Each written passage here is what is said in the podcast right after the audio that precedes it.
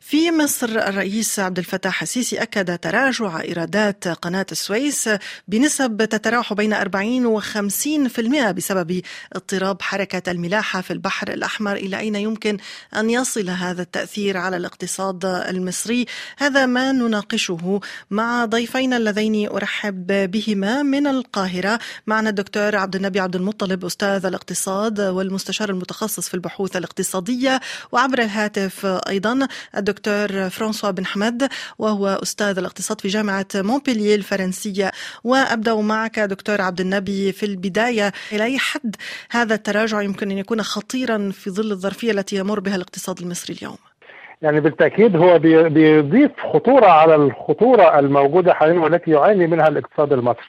المشكلة أن التهديد الملاحة في البحر الأحمر يعني لن يستمر أسبوع أو شهر أو حتى شهرين. معروف أن الاساطيل الدولية عندما تبدأ في اتخاذ مسار سواء لحركة التجارة أو حتى لحركة الأفراد فإن هذا المسار له تكاليف وغالبا بيتم تك يعني دفع جزء من هذه التكاليف وبيتم تحميل مصاريف الشحن والتأمين على هذا الخط. ومن هنا فإن الاساطيل التي بدأت في اتخاذ خط طريق رأس الرجاء الصالح لن تعود إلى منطقة قناة السويس يعني في خلال شهرين أو ثلاثة لكن سوف تستمر خلال عام على الأقل يعني وهذا ما الذي ما الذي تمثله إيرادات قناة السويس من حجم الاقتصاد المصري؟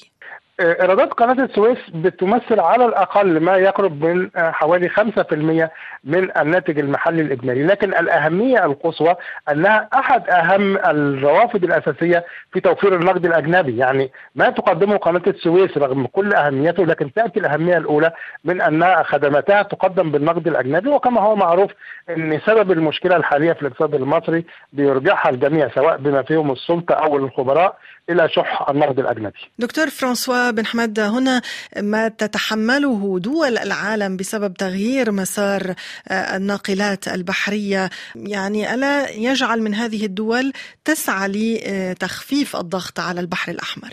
نعم سيدتي الكريمة لأن ارتفاع تكاليف التامين على المخاطر وتحويل النقل من من قناة السويس في اتجاه راس الرجاء الصالح بجنوب إفريقيا يشكل ضغطا على سلاسل الإمداد خصوصا المتجهة نحو أوروبا.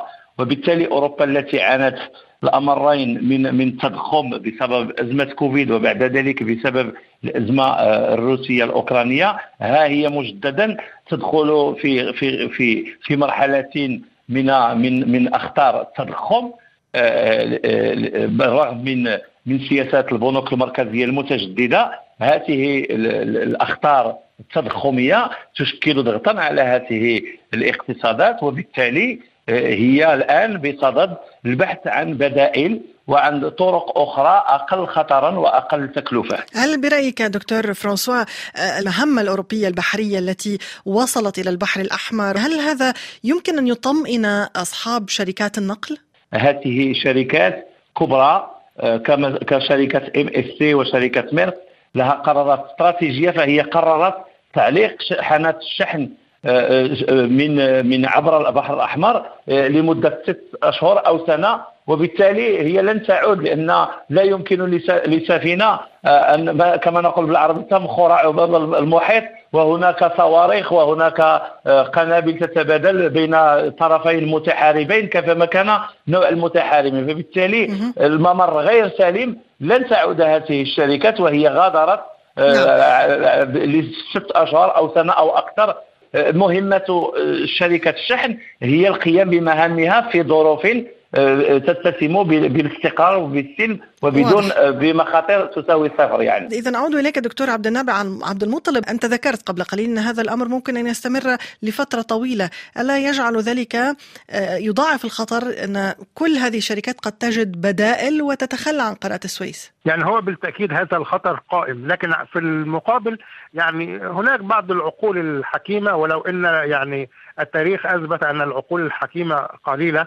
لن تتحمل زيادة التكاليف والأعباء وزيادة وبالتالي زيادة الأسعار على المستهلك الذي يعاني فعليا من ارتفاعات الأسعار وارتفاع التضخم وربما البطالة إلى حد ما. قبل أشهر كانت مجموعة العشرين في الهند كانت أعلنت عن الطريق البديل الذي سيمر عبر موانئ وسكك حديدية طريق هو ينافس صحيح طريق الحرير الصيني لكنه أيضا سينافس قناة السويس. هذا بالتأكيد لكن أنت تتحدثي عن بنية أساسية ومشاريع مقدر لها حوالي من 10 إلى 15 عاما ولذلك يمكن أن عند ال هذا الطريق تستطيع مصر أن تفكر في بدائل سواء للاستفادة من هذا الممر الأخضر أو أن تكون قناة السويس شريكا في هذا الممر الأخضر أو أن يكون هناك بدائل لدى الاقتصاد المصري لتوفير النقد الأجنبي، لكن ما نتحدث عنه حاليا هو عارض لم يكن متوقعا وسبب مشاكل أيضا لم تكن متوقعة في ظروف حاكمة. ومن هنا فإنه مهما حاولت الولايات المتحدة الأمريكية أن تقلل أو تضرب البنية الأساسية للحوثيين فإنها لن تتمكن من ذلك لأنها نتحدث عن ضربات خاطفة وليس حربا حقيقية. وأنا في اعتقادي أن الولايات المتحدة الأمريكية أو حتى المجموعة التي تحاول ضمان أمن الملاحة في البحر الأحمر لا توجد لديها لا الرغبة ولا القدرة على الدخول في حرب مفتوحة مع جماعة أنصار الله الحوثي. أو عملية غزو لليمن كما حدث في العراق فإنني أعتقد أن ذلك سوف يؤدي إلى زيادة المشاكل الموجودة في غزة بدلا من أن تكون في طريقها للحل. يعني واسمح لي أن أقول أن استمرار الحرب في غزة هو الذي جعل هناك هجوم من بعض القوى في العراق على بعض الأهداف الأمريكية فلو يعني بدأت أمريكا في الدخول في حرب مباشرة في اليمن فأنا أعتقد أنها سوف تكون يعني خاسرا كبيرا والمنطقة أيضا سوف تزداد خسائرها نعم. ولن تحل هذه المشاكل بسهولة. بالعودة إلى ما تحدثنا عنه من ممرات بديلة دكتور فرانسوا بن أحمد أستاذ الاقتصاد في جامعة مونبلييه الفرنسية يعني عندما يعين الرئيس إيمانويل ماكرون بالفعل المدير التنفيذي السابق لشركه انجي للطاقة جيرار ميستراليه كممثل ومندوب عن فرنسا في هذا المشروع العالمي الضخم للممرات البديلة، هل معنى ذلك أن ما يحدث في البحر الأحمر سيسرع بتنفيذ هذا المشروع؟ نعم سيدتي هذه المبادرة ما يسمى ب IMEC India Middle East Economic Corridor هي ولدت على هامش مؤتمر مجموعة العشرين التي انعقد في الهند. سبتمبر 2023 وهي مبادرة تجمع أولا بين الهند والولايات المتحدة ودول الخليج النفطية السعودية والإمارات بالإضافة لدول الاتحاد الأوروبي وعلى رأسها فرنسا لأن فرنسا لها لها دور يمكن أن كبير يمكن أن تلعبه في هذا الممر. في اطار مدينة مارسيليا الذي يعتبر من أهم الموانئ على الموانئ في البحر المتوسط. وإيجابية هذا هذا الممر البديل هو اولا سيخفض مدة الرحلات التجارية القادمة من آسيا لأوروبا بما بما بما قدره 40% وبالتالي سيخفض من تكاليف الشحن البحري ومن من من من مدة الرحلات. وهذه المبادرة هي هي من منظور استراتيجي بالنسبة للولايات المتحدة. هي منافسة لمبادرة الحزام والطريق الصينية. ف لكن هل تنافس في الوقت نفسه قناة السويس؟ نعم ستكون منافسا لقناة السويس لأن تصوري معي سيدتي أن كل البضائع الاتيه من آسيا تمر عبر الهند وبعد ذلك من الإمارات المتحدة والعربية السعودية وتخرج عبر الأردن وعبر حيفا عبر حيفا في البحر في البحر المتوسط وبالتالي ستشكل منافسا قويا جدا لقناة السويس خصوصا أن المشروع يتضمن خطا للسكك الحديدية السريعة وخطا للطريق الطرق السيارة السريعة وبالتالي سيكون هناك استعمال قوي للشاحنات وللسكك الحديدية. فبالتالي هذه المبادرة ستشكل منافسا قويا لقناة السويس وضغطا على على الاقتصاد المصري لأن كما قال ضيفكم الكريم قناة السويس هي هي التي تمد مصر نعم. بالنقد الأجنبي. طيب هنا دكتور عبد النبي عبد المطلب حتى وإن كان هذا المشروع من المؤكد أنه قد يأخذ وقتا ولكن يعني ربما يعيد إلى الأذهان ما يتم نشره هنا وهناك عن نظرية نظرية مؤامرة على قناة السويس.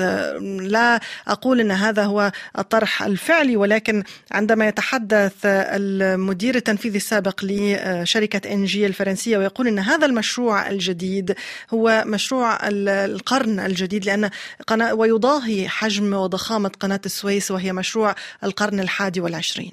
يعني أنا أنا في اعتقادي بالفعل أن التحديات هي أقرب للمؤامرة على قناة السويس هذا يعني أمر أنا شخصيا مقتنع به وقد تحدثت فيه في أكثر من مرة.